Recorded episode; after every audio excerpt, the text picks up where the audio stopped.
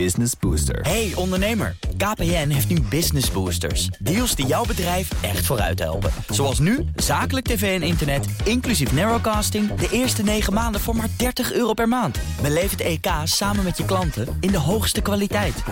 Kijk op kpn.com slash businessbooster. Business Booster. BNR's Big Five van de energiedilemma's... wordt mede mogelijk gemaakt door Energiebeheer Nederland. Energiebeheer Nederland. Energizing the transition. BNR Nieuwsradio. The Big Five. Art Rojakkers. Goedemorgen, fijn dat je luistert naar BNR's Big Five. Deze week over de energiedilemma's. Deze week hebben we het dus over de moeilijke keuzes die we moeten maken... om de CO2-uitstoot terug te dringen. Onze polders vol windmolens, of toch liever kernenergie... de markt laten werken, of een sterke rol voor de overheid. En wie gaat al die maatregelen betalen? Mijn eerste gast is Ed Nijpels, een eh, VVD'er met een groen hart. De voorzitter van het voortgangsoverleg Klimaatakkoord. Uh, de man die uit alle verschillende meningen en belangen... een klimaatakkoord wist te persen. Vorig jaar werd dat gepresenteerd. Ik leg u, goedemorgen trouwens. Goedemorgen. Ja, ja. Ik leg u drie stellingen voor die u met ja of nee mag beantwoorden. Nederland is goed op weg om de klimaatdoelen van Parijs te halen. Ja. Burgers hebben te weinig te zeggen gehad over het klimaatakkoord. Uh, tot nu toe wel. Het taboe moet af van kernenergie. Er is geen taboe. Er is geen taboe. Nee, kernenergie in Nederland is uh, toegestaan. Je kunt een vergunning aanvragen. Nog sterker, de minister van uh, Economische Zaken Klimaat, Erik Wiebes, heeft al tien keer in de Tweede Kamer uitgelegd dat hij een, een, loket heeft op zijn departement. Een loket waar je een vergunning kunt aanvragen voor kernenergie. Hij gaat er iedere week gaat hij even naar het loket toe, neemt hij zijn verrekijker mee. En? En er staat niemand die bij dat loket een vergunning wil aanvragen. Maar een enkele commerciële partij meldt zich tot nu nee, toe. Hè? Dat is een groot misverstand. Uh, je mag in Nederland gewoon een kerncentrale uh, beginnen. het is ook heel erg dom overigens om, om kernenergie uit te sluiten. We zeggen in de energiemix van 2050, dan praten we over 30 jaar, mag je helemaal niets uitsluiten. Dus ook kernenergie niet. Maar de realiteit is dat er nu eigenlijk niemand is te vinden, geen energiebedrijf. Maar al helemaal geen enkele financiële instelling wil maar één cent stoppen in een, in, in een kerncentrale. Maar dat wil niet zeggen dat je. de politiek uh, steeds meer stemmen opgaan om toch eens te investeren, of in ieder geval te onderzoeken, kernenergie. Ja, maar Uw dat is anders. Harbers had het over, onlangs in het BNR-programma Ask Me Anything, over drie tot tien kerncentrales die er maar liefst bij zouden moeten komen in Nederland. Minister Wiebes noemt het nu een serieuze optie. Nou, nee, nee, minister Wiebes heeft niet gezegd dat die drie tot tien Nee, dat was, uh, dat was Harbers. Zie, ik ben geen woordvoerder van minister Wiebes, Nee, maar uh, minister Wiebes heeft al eerder gezegd uh, dat hij zijn jubileum, zijn 30-jarig jubileum heeft gevierd als voorstander van kernenergie. Dus daar gaat het ook niet om. Bent u een voorstander van Het kernenergie? gaat- ik vind dat je niks mag uitsluiten. En dat hebben we ook bij het klimaatakkoord gezegd. Kernenergie mag je nooit uitsluiten.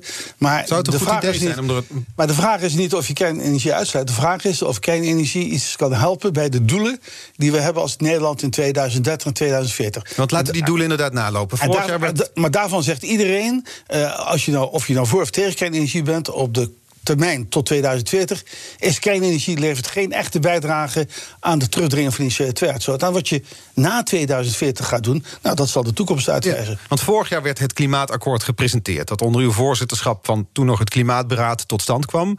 met daarin maatregelen die nodig zijn om het doel om in Nederland...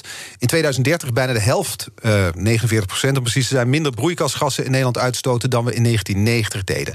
Daarin nul letters, woorden over kernenergie. Dat klopt, ja. Want eh, het is overigens, er kernenergie is wel aan de elektriciteitstafel aan de orde geweest. Daar zaten alle grote elektriciteitsbedrijven. Maar die zijn absoluut niet geïnteresseerd in de optie kernenergie. En eh, het is dus ook niet verboden door de minister. Of, of er lag ook geen verbod aan die tafel. Er is een paar keer over gesproken. En vervolgens is het weggestreept. Omdat iedereen zei: ja, wij zijn niet geïnteresseerd. Nogmaals, er is geen verbod. Maar je moet wel marktpartijen hebben. of financiële instellingen. die bereid zijn te investeren. En in de praktijk blijkt gewoon. als je kijkt naar de belangrijkste kerncentrale projecten in Europa. dat die allemaal gigantisch financieel uit de hand lopen. En dat ze ook ernstige tijdsvertraging oplopen. Kortom, ja, de markt is niet echt gezellig. Nee, eh, dus het heeft eigenlijk weinig zin om dit debat te voeren. Nee, eh, want nogmaals, je mag het niet uitsluiten. En daarom is het ook prima als de minister, eh, zoals de Kamer heeft gevraagd, het laat, laat onderzoeken. Want het allerbelangrijkste is, en dat geldt niet alleen voor kernenergie, maar voor het hele klimaatakkoord. We mogen nooit uitgaan van dogma's. Je moet alles, er staat ergens geloof ik in de Bijbel, onderzoekt alles en behoudt het goede. Mhm. Nou, dat geldt ook voor het terrein van het energiebeleid. Dus dogmatische opvattingen. Ik heb sowieso de pest aan dogma's als liberaal. Maar zeker op het terrein van het energiebeleid moet je bereid zijn om alle mogelijkheden te onderzoeken. Want we zullen alle vormen van energieopwekking nodig hebben om die 49% te halen. En nog sterker, ik kan u verzekeren dat bij de kabinetsformatie volgend jaar dat dat doel van 49% zal worden opgehoogd naar 55%. Want dat is wat al in het regeerakkoord stond van als er een paar landen zijn die dat ook willen, dan wil Nederland ook naar 55%. Nou, Europa wil het. Dus ik ga er zonder meer van uit eh, dat dat eh, een, een forse klap wordt op de, de tafel waar partijen straks een nieuw kabinet gaan maken. Dat het eigenlijk een hamerstuk wordt dat de Nederlandse doelstelling van 49% in 2030 wordt opgehoogd. De ambitie gaat nog hoger. Die wordt opgehoogd naar 55% 2030. En dat onderstreept maar weer eens dat je helemaal niets mag uitsluiten. Het zou dom zijn. Ja, dus u zegt, we sluiten kernenergie niet uit. Want ik zeg het in het begin, zei ik het, u bent uh, van de VVD. De VVD zegt, nou, we moeten het gaan onderzoeken. U bent ook de milieuman. De milieubeweging zegt, nee, geen kernenergie. U bent van allebei. En u zegt, nee, we sluiten niet uit kernenergie. U heeft gelijk. Ik, ik, ik ben lid van de VVD al 52 jaar lang. Dat blijven, denk ik, nog een jaar of 30. Uh -huh. ik hoop uh, maar ik zit hier niet als lid van de VVD. Ik zit hier als onafhankelijk voorzitter... Uh, die de uitvoering van het klimaatakkoord in de gaten moet houden. Dus ik wil die dingen ook scheiden. Dus ik ken de opvattingen van mijn partij. Maar ik ben onafhankelijk voorzitter. Dus ik ga ook geen VVD-standpunt nee, hier Als verklaren. onafhankelijk voorzitter zegt u... kernenergie moeten we niet uitsluiten. Het zou buitengewoon dom zijn om welke vorm van energieopwekking dan ook uit te sluiten. En toch is het gek hè, dat een jaar geleden dan een klimaatakkoord wordt gepresenteerd... waar Nee. er geen letter in staat, onder maar, uw nee, voorzitterschap. Nee, maar dat is niet gek. Want ik zei, er is aan de elektriciteitstafel... is wel degelijk gesproken over kernenergie, een paar keer. Maar de wereld en kan toen is vastgesteld, Nee, maar toen is vastgesteld, zie je waar het om gaat... En bij dat klimaatakkoord hadden we vijf tafels, 150 partijen. Die hebben aan die tafels gesproken over hoe zij die doelstelling van 49% moeten realiseren. Daar is aan de elektriciteitstafel ook gesproken over kernenergie. Maar wat bleek, niemand is geïnteresseerd. Nog sterker. Eh, In de politiek wel dus. naar aanleiding van de moties die nu in de Kamer zijn aangenomen, of één motie, eh, is er een rondje geweest van het Financieel Dagblad. Uw collega's van boven Uh-huh. die hebben een rondje gemaakt rond de eh, energiebedrijven. En die zeggen allemaal aan mijn lijf geen Polonaise. Wij zijn niet geïnteresseerd in kernenergie. Dat is dus niet mijn opvatting.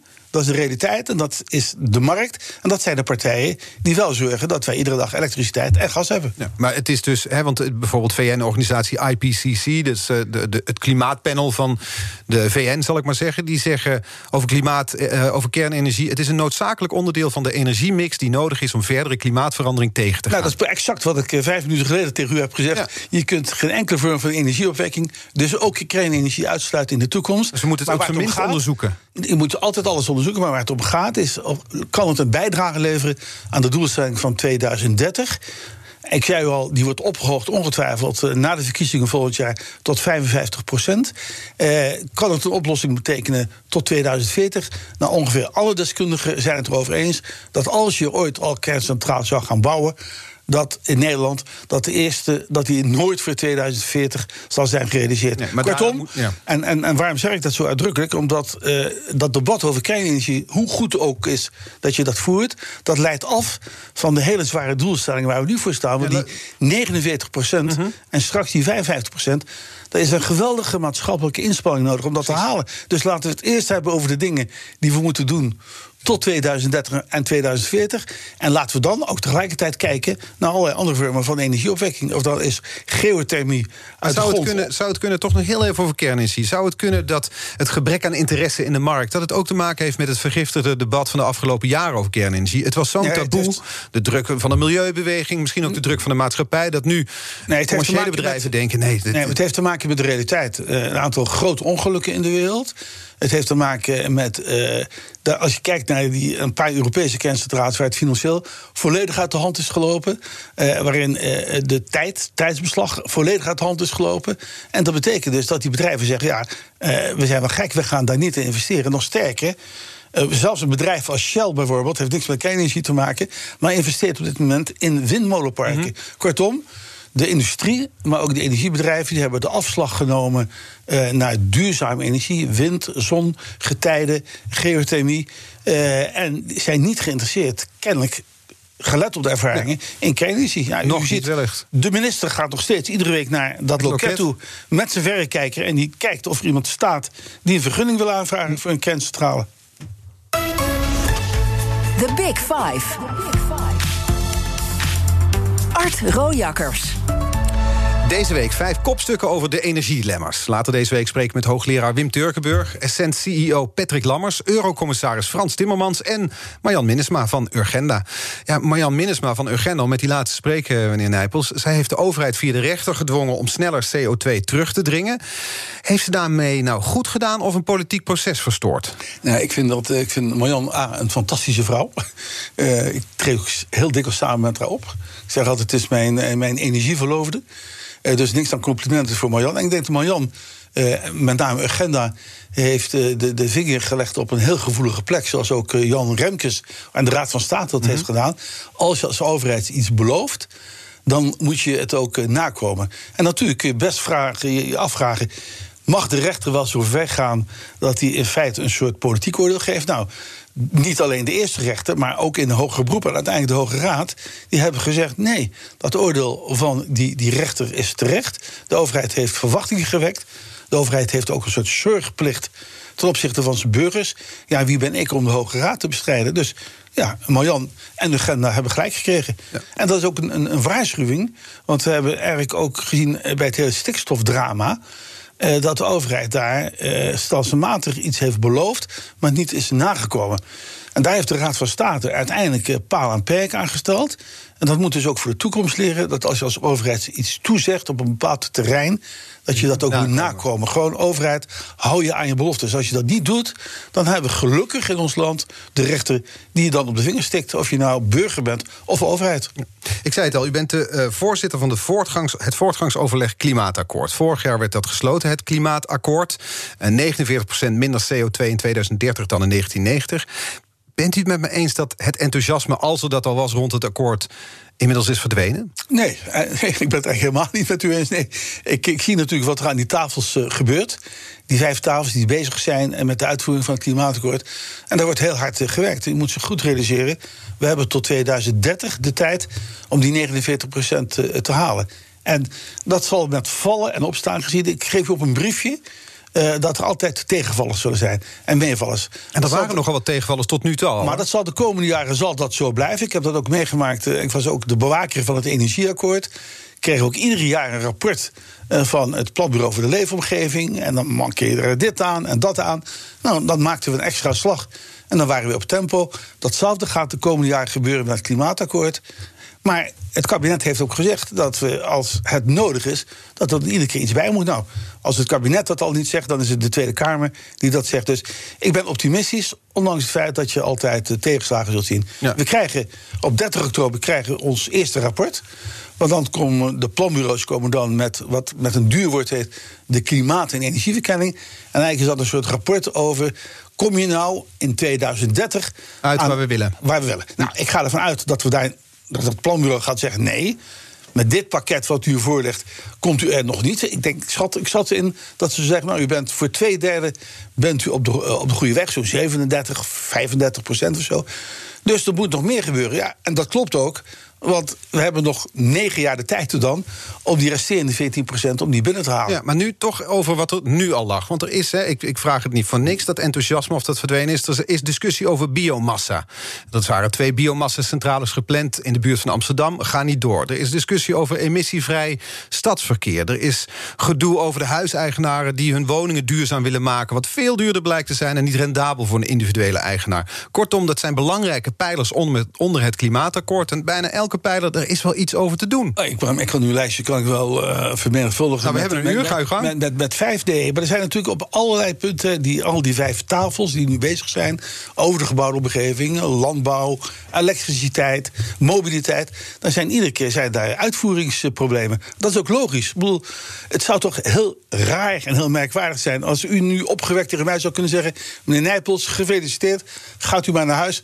want die 49% zijn binnen. Dat is toch absurd? Dus natuurlijk zijn er heel veel problemen. En Waarom die- is dat absurd? Want er wordt dus Oh, lang het gepraat niet kan, op maar- verschillende tafels. Er zijn heel veel Ja. knappe koppen die bij elkaar zitten. En we zijn een jaar verder. En moet je kijken, het begint al af te U brokkelen. heeft gelijk, daar zaten aan die tafels hele knappe koppen van al die bedrijven en al die maatschappelijke groeperingen. Die hebben met elkaar doelstellingen afgesproken.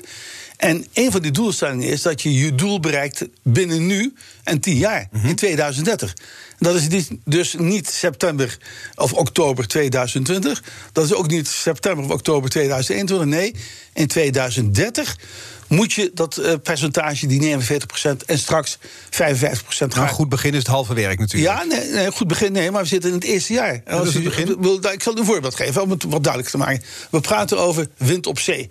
Je kunt dus nu aan tafel afspreken, en dat is ook gebeurd.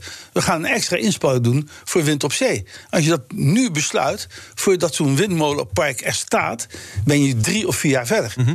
En met andere woorden, dat ding staat er niet over een jaar of over twee jaar. Nee, daar heb je een aantal jaar voor nodig. Dus het is heel normaal dat als je nu een besluit neemt, dat je een aantal jaren nodig hebt om te zorgen eh, dat, bijvoorbeeld, dat die windmolenparken staan. Maar gaat ook voor Maar dat is elektrische wel auto's. iets over de langere Ja. termijn. Bijvoorbeeld nu is de discussie over biomassa. Dat is hout stoken. Hè, dat halen we dan uit het buitenland. Bossen worden gekapt, dat stoken we dan. Dat was een, een, een, in het klimaatakkoord werd het gepresenteerd als een manier, een, een belangrijke manier ook om CO2-reductie te halen. Er zijn nu genoeg stemmen die zeggen: moeten we niet doen. Nee, nou, u, u treft het, want ik ben toevallig eh, naast voorzitter van het Voortgangsberaad... was ik ook voorzitter van, als kroonlid van de Sociaal-Economische Raad... voorzitter van de commissie die het advies over biomassa heeft uitgebracht.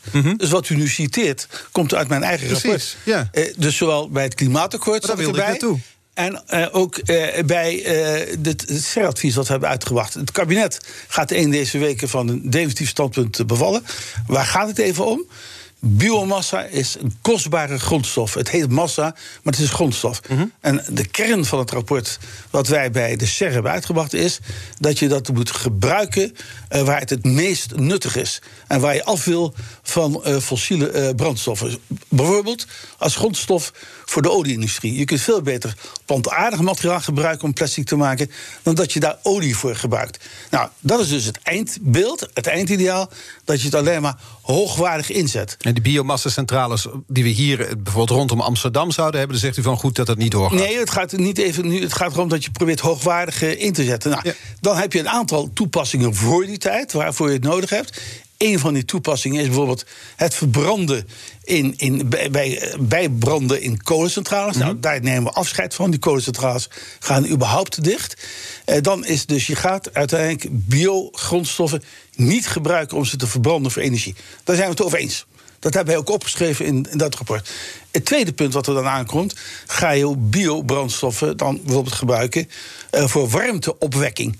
Eh, want die warmte, als je van het gas af wil, dan heb je op een andere manier warmte nodig. Nou, daarvan zeggen we dat kan tijdelijk, totdat er alternatieven zijn waarmee je die warmte kunt opwekken. Ja. Nou, en zo ga je aan de slag. En zo kom je uiteindelijk terecht bij de meest hoogwaardige toepassing. En dat is dat biogrondstoffen uitsluitend worden gebruikt in de chemische, in de basisindustrie. Helder. Waardoor je olie en gas niet meer daar hoeft te gebruiken. Nu bent u een optimistisch man. Dat, eh, dat- zo staat u bekend. Ja, dat blijkt ook vandaag weer, vanochtend weer. Ja, het is niet, nee, ja, nou, nou ja, het zou, het, Maar het toch zou overdreven dat- zijn. Ja, maar even zo overdreven zijn. Want eh, je kunt eh, kinderlijk optimistisch zijn, maar ik ben optimistisch op basis van de feiten. Oké, maar dan naar een ander feit dan. Planbureau voor de eh, leefomgeving, daar zat u niet in.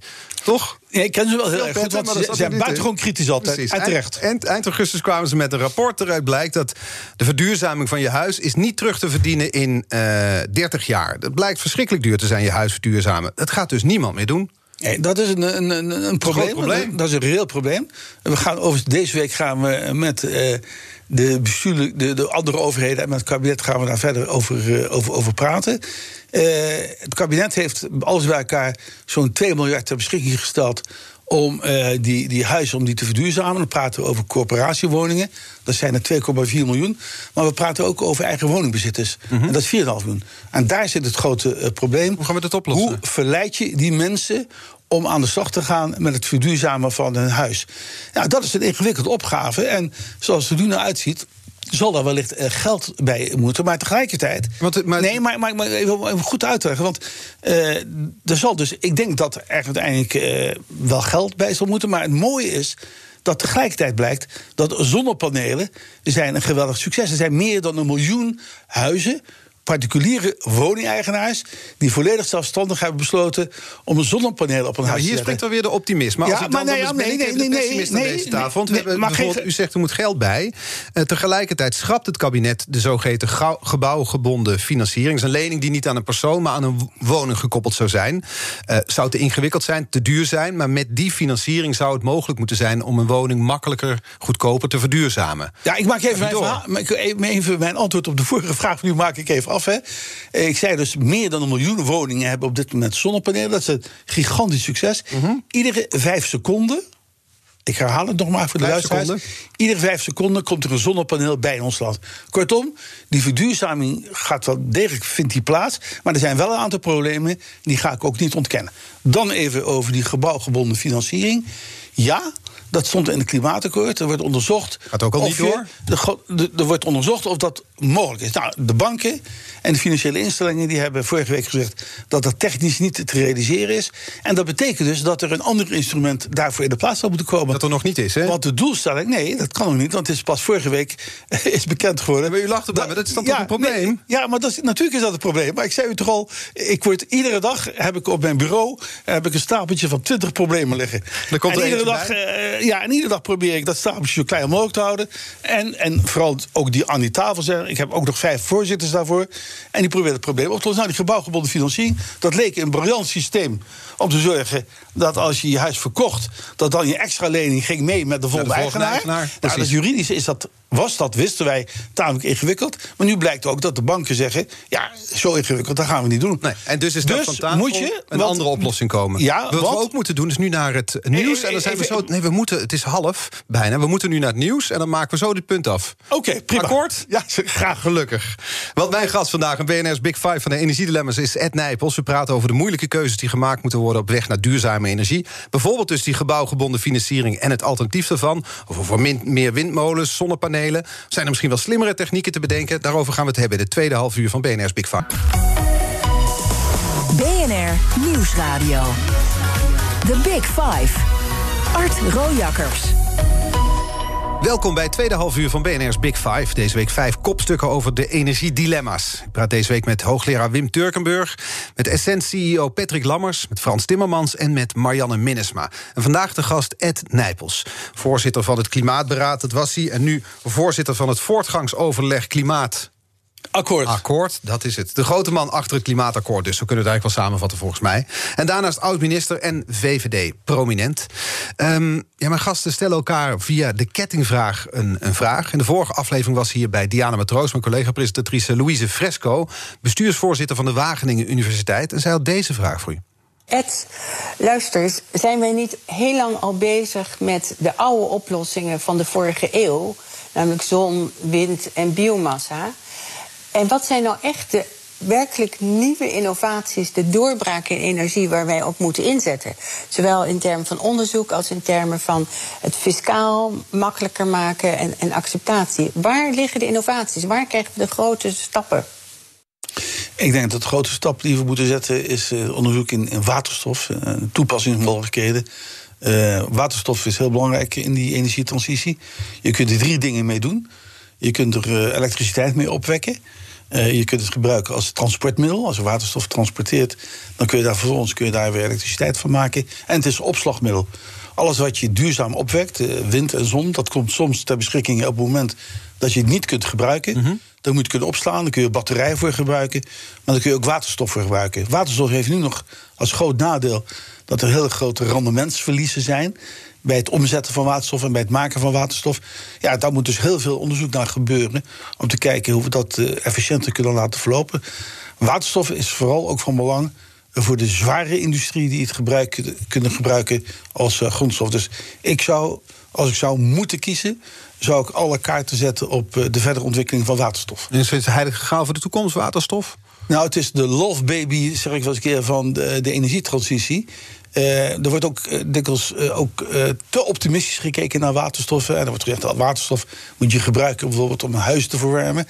Nou, de geleerden zijn het inmiddels al over eens dat een van de, de minst verstandige toepassingen is om het te gebruiken in, voor de opwarming van huizen. Je moet het vooral gebruiken in de, in de zware industrie. En daar zet het kabinet ook op in. Maar ja, dat zal ongetwijfeld moet daar veel meer geld en veel meer inspanning naartoe. Ja, want hebben we dan te lang ingezet op wind- en zonne-energie in plaats van op nee, als, als, waterstof? Nee, want het is niet of-of. Ik zei al eerder toen het ging over kernenergie. Je mag helemaal niets uitsluiten. En bijvoorbeeld waterstof, wat ik al zei, heb je nodig om die elektriciteit die je krijgt door zon en door wind, om die te kunnen opslaan, om te kunnen transporteren. Kortom, het is niet of-of, het is en-en. En dat maakt ook die energietransitie zo ingewikkeld. Je hebt met een groot aantal onderdelen te maken die allemaal weer elkaar beïnvloeden. En daarvoor moet je daar ook een, een, overheid eh, voor hebben die een krachtige regie voert op al die processen. Innovatie kost niet alleen veel geld, het kost ook veel tijd. Uh, die tijd hebben we, nou ja, wel, maar ook weer niet helemaal. 2030 is het sneller dan we denken. Dus als we nu snel CO2 willen verminderen, kunnen we dan rekenen op innovatie? Uh, nou ja, het kabinet heeft daar, zet daar ook op in. Hè. We hebben ook de, de club NL Invest onder leiding van Wouter Bos die ook, ook bezig is, die ook geld inzet op, eh, op, op innovatie. Uh, dus ik denk dat uh, geld niet zozeer het probleem is alleen, je moet het er wel voor vrijmaken. Het is wel een probleem, moet ik eigenlijk zeggen. De overheid zou dus daar meer geld op uh, moeten inzetten. Maar er zijn... waar, waar precies dan op? Nou, op, op de ontwikkeling van waterstof. En hoe werkt dat? Dat je uh, meer geld inzet op de ontwikkeling nou, dat betekent, uh, er zijn heel veel wetenschappers zijn daar mee bezig bij de universiteiten. Er zijn bedrijven die daarmee aan het experimenteren zijn. er, wordt, er wordt nu een, een waterstofleiding wordt aangelegd in een bepaald in, in, in de Rijnmondgebied, et cetera. Je moet onderzoeken of je bijvoorbeeld de gasleiding, uh, hoe je die moet aanpassen om waterstof daar doorheen uh, te leiden. Kortom, er zijn op dat terrein een groot aantal dingen. En dan zegt u, de overheid zou meer moeten investeren voor de innovatie in waterstof. In waterstof, ja. Maar het tweede punt is uh, in maar dat is het eerste punt, toch? Dat, ja, ja. batterijopslag. want naast waterstof als opslag, een middel, denk ik ook dat er massaal zal moeten worden geïnvesteerd op het uh, vergroten en versterken van batterijen. Daar gebeurt overigens wereldwijd gebeurt daar heel veel. Ik denk dat het goed zou zijn dat ook in Europees verband ook Nederland initiatief zou nemen om daar meer geld naartoe te brengen, uh, meer wetenschappelijk onderzoek te laten plaatsvinden. Want ook al is waterstof veelbelovend, je zult ook altijd batterijen nodig hebben om die duurzame elektriciteit om die, uh, op te staan. Dus mijn tweede prioriteit zijn ook uh, batterijen. En de derde is. En dat noem je met een ingewikkeld woord systeemintegratie. Hoe zorgt het ervoor dat bijvoorbeeld dat zonnepaneel dat bij tante Mien in Klazinaveen op het dak staat, mm -hmm. dat het ook kan praten met het elektriciteitsnetwerk. Maar dat geldt ook voor de windmolenparken die nu op zee staan. Die systemen moeten allemaal met elkaar kunnen praten. Soms is het wisselstroom, soms is het gelijkstroom, soms een heel hoog voltage, soms een laag voltage. Nou, dat moet allemaal op elkaar worden afgestemd. Meneer Nijpels, ik weet dat u optimist bent en dan zegt u het is geen kinderlijk optimisme, maar als het zelfs de NS niet lukt om soms treinen met elkaar te laten communiceren. Hoe komt dit dan ooit goed voor 2030? Nou, het gebeurt hè. We hebben, de, we hebben in Nederland. We hebben, hebben nog maar tien jaar. We hebben de, ongeveer de, de beste netwerkbedrijven van uh, de wereld. De, top, de Nederlandse netwerkbedrijven. Ja, maar, die, die behoren tot de top drie uh, van de wereld als het gaat over uh, secuur zijn. Als we gaan terug naar Mine en ja. en de windmolenparken op zee. En dat moet allemaal met elkaar communiceren. Dat moet dan allemaal met elkaar wisselen. Ja, nou, dat is een geweldige opgave, maar daar zijn ze druk mee bezig. Op dit moment druk mee bezig, maar gaat het nog goed kan, komen? Op dit moment kan Tante uit Casinaveen kan aan het net terugleveren. Alleen als er de hele familie van Tante Mien, als die allemaal met elkaar op hetzelfde moment stroom gaan afleveren, dan kan dat netwerk dat niet aan. Dus een derde punt, maar dat is niet zozeer innovatie, dat is dat er massaal zal er moeten worden geïnvesteerd in het versterken van de netwerken. Dat gebeurt ook. Er zijn, recent zijn er plannen naar de Kamer gaan, rapporten naar de Kamer gaan. En daarin wordt geschetst dat in alle waarschijnlijkheid de komende tien jaar zo'n 40 tot 50 miljard moet worden geïnvesteerd om uh, die netwerken te verzwaren. Nou, uh, dat is dus ook een, een, dat is een financiële opdracht. Uh, en, en, en ja, je kunt niet zeggen dat het innovatie is. Maar die netwerken moeten, als ze worden aangelegd, mm -hmm. moeten ze ook tegelijkertijd slim zijn. Ja. Dus dat, is het dan slim dat, dat, dat gesprek een... tussen Tantemien en tussen het windmolenpark uh, op de Noordzee, uh, dat zal moeten worden gefaciliteerd. Ja. Ja, misschien ben ik te weinig optimistisch, maar als mijn telefoon vastloopt, dan is mijn enige oplossing gewoon een keer aan en uitzetten. Verder reikt mijn kennis ook niet. En dit klinkt zo hoog technisch dat ik me dan afvraag: hoe moet dat ooit gaan lukken? Nou, die, die netwerkbedrijven zijn daar technisch heel goed toe zitten knapper koppen dan ik, zitten- eh, nou, nee, nee, nee, dat, dat zal ik nooit natuurlijk durven te zeggen. Ja, ja, dat zeg ik Want waar. Dezelfde oplossing van u met die telefoon, die doe ik ook uit en aanzetten. En dan werkt het meestal En dan werkt het dikwijls. Maar dat, zo gaat het niet met een is het dan handig dat we bijvoorbeeld nieuwe huizen niet meer aansluiten op een gasnetwerk? Want wat ik begrijp is terwijl dat, dat gasnetwerk is bijvoorbeeld ideaal voor het transport van waterstof. Ja, maar de vraag is, eh, wij denken, de deskundigen denken... dat waterstof uiteindelijk eh, niet de meest geschikte brandstof is... in huizen om huizen Dus daar hebben we het niet nodig, we hebben het Daar nodig in de het industrie. voor nodig. Maar je hebt die grote gasleidingen wel nodig... om waterstof bijvoorbeeld naar de industrie te transporteren. Zie, maar de, de, de hamvraag voor u was natuurlijk, en dat is een terechte vraag... Mhm. eh, hebben we niet overdreven veel eh, hoop of verwachtingen van de techniek? Nou, Precies. ik stel vast dat die netwerkbedrijven van Nederland... Dat die behoren tot de beste bedrijven in de wereld. Ik heb er alle vertrouwen in dat zij dit soort technische problemen gaan oplossen. Maar je moet er natuurlijk wel in investeren. Je moet ze wel de ruimte geven. Ik geef één klein voorbeeldje bijvoorbeeld. Hè. Eh, als je nu kijkt naar de capaciteit van een leidingnetwerk in Nederland... dan zit er altijd 50% overcapaciteit in omdat je die moet gebruiken als het hoofdnetwerk uitvalt. Ja. Dus je hebt permanent 50% nee. Nou ja, als er op dit moment nou parken niet kunnen worden aangesloten, zonneparken, dan zou je kunnen overwegen om een deel van die reservecapaciteit om die in te zetten, zodat ze in ieder geval nu die zonneparken hun elektriciteit kunnen afvoeren. Nou, daar moet je goed over nadenken hoe dat dan technisch gaat werken, maar dat is een technische mogelijkheid. En eh, nou, daar is de wet die op dit moment belemmert dat de energiebedrijven dat mogen doen. Dus ze mogen niet die 50% reservecapaciteit aan transportmogelijkheden mogen ze gebruiken. Nou, het zou heel goed zijn Dat zou als dat wel voor een worden. deel. Ja, maar zo zijn er dus allerlei. Ik had Hoort het er met u over. rapport op uw bureau, hè? Die 20, die probleemdossiers. Die 20 problemen Het en- is er, nummer 21 is dit. En En mooi, op het eind van de week zijn een groot deel van die rapporten zijn verdwenen. Dat is het. eh dan komen er weer nieuwe bij. hoor er weer niet meer bij. Dat, Het gaat zo de komende tien jaar door, geef ik u. Want als het over kwakzalverij... BNR Nieuwsradio. The Big Five. Art Rojakkers. Ja, want als we het over kwakzalverij hebben... u doet tot nu toe veel in beloftes. Er moet dit gebeuren, er moet dat gebeuren, er moet zus gebeuren. Wat is er het afgelopen jaar gebeurd? Wat heeft u, Nou, u zijn uw collega's het, zijn, bereikt? het zijn geen beloftes, het zijn afspraken. Wat die is er gemaakt- gebeurd het Nou, afgelopen jaar? Wat zijn we ik- opgeschoten? Ik, ik kijk bijvoorbeeld alleen al, eh, als het gaat over de vraag wat het kabinet heeft gedaan. Eh, het kabinet heeft eh, zeker 15 wetsontwerpen naar de Kamer gestuurd. waarin die allemaal stuk voor stuk betrekking hebben op de energietransitie. die Als 49 je kijkt naar- minder. naar- Wat is er tastbaar kijkt- minder geworden dit jaar? Hoeveel kijk, procent zijn we al omlaag gegaan? de, de, de, windmolenparken eh, die op dit moment eh, worden gebouwd. Hè. U weet het, een succesverhaal van Nederland. Totaal vijf windmolenparken. Mhm. De eerste twee moesten nog subsidie bij van de overheid. De laatste drie die zijn zonder subsidie aanbesteed. Nog sterker, de grote bedrijven vechten om zo'n windmolenpark op te richten. En dat is, we hadden destijds bedacht. Een mooi voorbeeldje. Destijds was afgesproken dat er voor die vijf windmolenparken...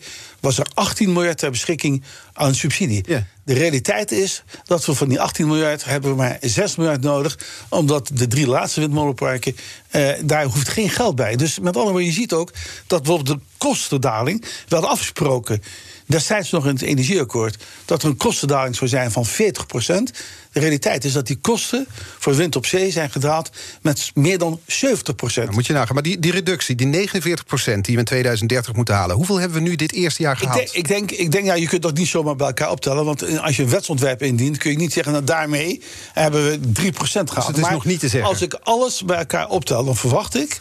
dat eh, op 30 oktober, vertelde ik u... dan komt die klimaat- en energieverkenning Precies, uit. dan komt het rapport. Dan denk ik dat we nu al kunnen zeggen... dat we rond de twee derde van die 49% dat dat nu is zeker gesteld. Dat is te weinig, hè?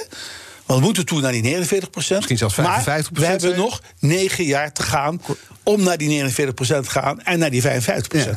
Zie je, die 55% dat is goed dat u daar nog een opmerking over maakt. Want dat zal de, politiek straks wel moeten doen.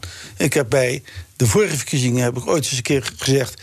Eh, dat ik het heel raar vond dat in die verkiezingscampagne toen er met geen woord werd gesproken over het klimaatbeleid of over de kosten van het klimaatbeleid. Toen heb ik gezegd, nou, straks komt dat klimaatkonijn tijdens de formatie komt uit de hoge hoed met een duur prijskaartje op zijn nek. En Lubach heeft daar een prachtige uitzending voor ons van gemaakt. Eh, ik denk dat het nu ook goed is dat we ook in, in de komende campagne... dat we ook in de richting van de burgers eerlijk zijn. En dat we zeggen, er moet nog een tandje bij. We moeten naar die 55 procent. En het zal allemaal moeilijk en ingewikkeld zijn. Maar de doelstelling staat overeind. Ik ga er overigens ook vanuit dat er geen enkele partij, buiten twee partijen in de Tweede Kamer eh, zijn, zijn. die eh, zegt we gaan af van die 49 procent. Dus politiek volledig ondenkbaar. Houdt u eigenlijk van het Nederlandse landschap? Ja, ik hou met name van het coulissenlandschap. Dat zijn dus weilanden met daaromheen heel veel eh, eh, bomen. Ja, want dat dat- vind ik schitterend. Want we dreigen een miserland te worden, een rommelland volgens de critici, omdat we Nederland vol plempen met windmolenparken, met, met, eh, wat, eh, met zonne, nou, dat- zonnecelparken. het is overdreven dat we Nederland zomaar vol plempen met windmolenparken. Eh, Maar waar, waar het natuurlijk om gaat, en dat is wat, wat u bedoelt, je moet wel goed nadenken waar je zonneweiden zet. Ook zonneweiden die je prachtig kunt omringen met bossen. Maar windmolenparken zijn duidelijk zichtbaar. Nou, en, en er is ook afgesproken in, in het klimaatakkoord dat je daar met de bewoners over gaat praten voordat je een windmolenpark. Die houden tegen. Dat is af, ja, die niemand tegen. die zegt, oh, bouw er hier maar een paar bij mijn achtertuin. Maar, maar het is ook niet zo, zoals u zegt, dat ze tegenhouden. Het blijkt dat als je die bewoners er van tevoren bij betrekt... en ze ook echt inspraak geeft, ze ook financieel laat meedelen... in de opbrengsten van zijn windmolenpark of van een windmolen... dat het dan wel eh, werkt. Ik, een beroemd voorbeeld, als je neemt Moerdijk naar de Belgische grens... Of op weg naar Breda... Eh, daar waren een aantal windmolens gepland. En had de overheid, de provincie, verzuimd om daar goed overleg te plegen met de bevolking. Men kwam massaal in opstand. Het proces is helemaal opnieuw begonnen. En men heeft daar wel met de bewoners gesproken. De bewoners delen nu ook mee in de winst. En van die winst worden verenigingsgebouwen eh, weggezet, et cetera. Allerlei voorzieningen in die dorpen. En je ziet nu dat nauw, met nauwelijks één bezwaarschrift... komen een aantal windmolens langs die weg op weg naar België. En zo kan het wel, als je burgers er maar bij betrekt. Maar misschien is dat wel interessant als we dan een punt kijken... toch nog even over het klimaatakkoord. Want de voorzitter van een van de tafels, Annemieke Nijhoff... ze was van de tafel Mobiliteit, die heeft daar steun ingetrokken. Want zij zei, het loopt zo stroef rondom dat klimaatakkoord... omdat de samenleving zich onvoldoende bewust is geweest... van wat er staat te gebeuren. We hebben nooit een publiek debat gehad over essentiële vragen... als wat betekent het nou eigenlijk, wie betaalt de rekening? En daarom zegt ze, ja, ik trek mijn steun in. Dat is eigenlijk in het groot wat u hier in het klein beschrijft bij Moerdijk. Ja, even voor alle duidelijkheid, mevrouw Nijhoff heeft niet, Annemieke heeft niet haar steun ingetrokken. Dat is eh, zo in de publiciteit gekomen. Ik heb haar vorige week nog uitgebreid gesproken op Terschelling. Waar we een driedaagse top hadden met de energiewereld van ons land. Dus zij is nooit eh, zo ongenuanceerd. Zij heeft wel gezegd, en daar heeft ze gelijk in... ze maakt zich wel zorgen over draagvlak. En, eh, U ze- ook? eh, nou, ik vind wel dat je aan dat draagvlak eh, extra aandacht moet geven. Ik Want er heb- is nu te weinig draagvlak. ik heb twee weken geleden in NRC ook namens het voortgangsoverleg een ingezonde stuk gepubliceerd. waarin ik, Leidt voor burgerpanels. Ja, we willen burgers meer betrekken. ik vind in ieder geval dat het kabinet moet onderzoeken of een burgerpanel, zoals we dat ook in Frankrijk en in België en Ierland hebben gezien, of dat ook een goed middel is bij de uitvoering van het klimaatakkoord. Niet om de doelstelling 49% opnieuw te bediscussiëren, maar wel om de uitvoering van al die lastige maatregelen om die zoveel mogelijk in samenspraak met de bevolking te doen. Dus ik vraag eigenlijk ook aan het kabinet: laten we dat onderzoeken. En laten we dan bij de komende kabinetsformatie daar een besluit over nemen. Dat is aan de politici om te zeggen of ze het wel of niet willen. Maar ik vind dat het goed is als wij de voor- en nadelen van dat systeem wat we in het buitenland succesvol heeft geprobeerd, om dat ook voor de Nederlandse situatie te bekijken. Want maakt u zich zorgen over het draagvlak rondom het klimaatakkoord? M- eh, Per definitie. Eh, want ik vind, eh, omdat er, eh, zeker in de gebouwde omgeving, daar hadden we het over, hadden eigenlijk twee dingen waar je dat draagvlak eh, ernstig voor nodig hebt. Dat is als het gaat over die zonneweidens en die windmolens, want die komen in de omgeving van mensen te staan. En in de tweede plaats is dat in de gebouwde omgeving, want je gaat iets doen achter de voordeur. Eh, Dus zul je en- draagvlak moeten creëren. En dat betekent dat als je achter de voordeur komt, daar zijn Nederlanders heel gevoelig voor en terecht. De eigen woning zitten ze groot goed. Dus je zult die mensen moeten verleiden. Je moet ze, wat ik wel zeg, je moet de mensen ontzorgen. Het lijkt wel alsof het dan bijsturen is. Alsof er een fout is gemaakt bij het klimaatakkoord. Er zaten allerlei mensen aan tafel. Er werd eindeloos gepraat over hoe gaan we die 49% dus bereiken. En dan nu er dus wat gekrakeel, nou nogal wat gekrakeel is... nu mogen de burgers pas meepraten. Nee, nee, nee, nee, nee, Dat is niet terecht wat u stelt. Wat er moet gebeuren is dat je bij de uitvoering... zie de doelstelling staat niet, is niet aan de orde. Maar als je iemand die een eigen eh, huis bezit... als je die wilt meekrijgen, bijvoorbeeld om, om te beginnen... eh, een, eh, een andere cv-ketel of eh, het isoleren van de vloer en zo... dan zul je moeten helpen, uitleggen welke subsidiemogelijkheden er bestaan... eh, welke bedrijven dat voor hen kunnen doen. et Ja, maar uitleggen is iets anders dan Nee, draagvlak dan- creëren. nee, dan- dat is in gesprek Nee, gaan. maar dan ontzorg je, ja. ja. Maar dat is wel veel degelijk. Want voor een heleboel mensen is een verbouwing, is een zorg. Overigens, iedere twintig jaar verbouwt iedere Nederlander zijn huis, hè? Dus 4,5 miljoen huizen, wordt iedere 20 jaar wordt er een grote verbouwing. Nou, dat is bijvoorbeeld een ideaal moment om tegelijkertijd ook je huis uit te pakken. Maar leg dat uit.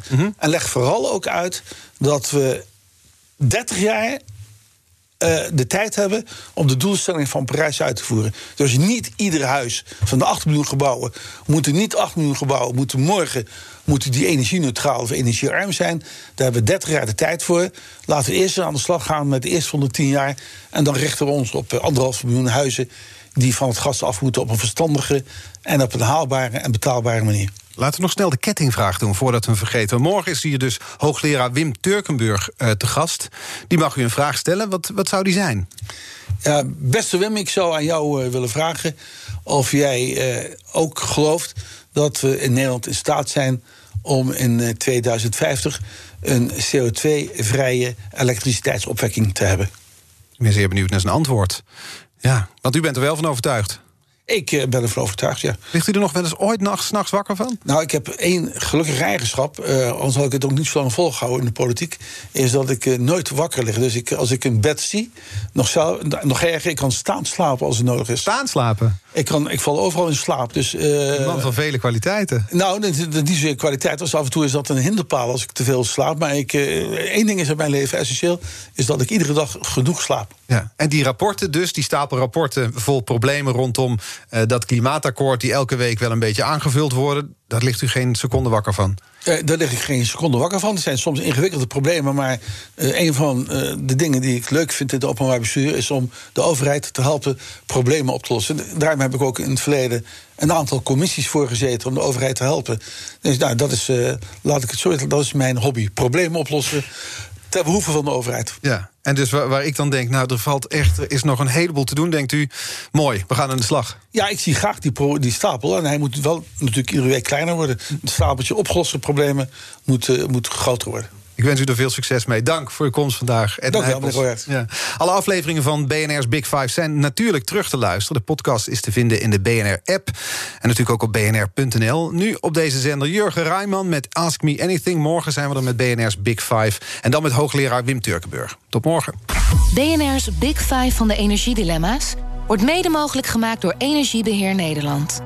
Energiebeheer Nederland. Energizing the transition. Business Booster. Hey ondernemer, KPN heeft nu Business Boosters. Deals die jouw bedrijf echt vooruit helpen. Zoals nu, zakelijk tv en internet, inclusief narrowcasting... de eerste 9 maanden voor maar 30 euro per maand. Beleef het EK samen met je klanten in de hoogste kwaliteit.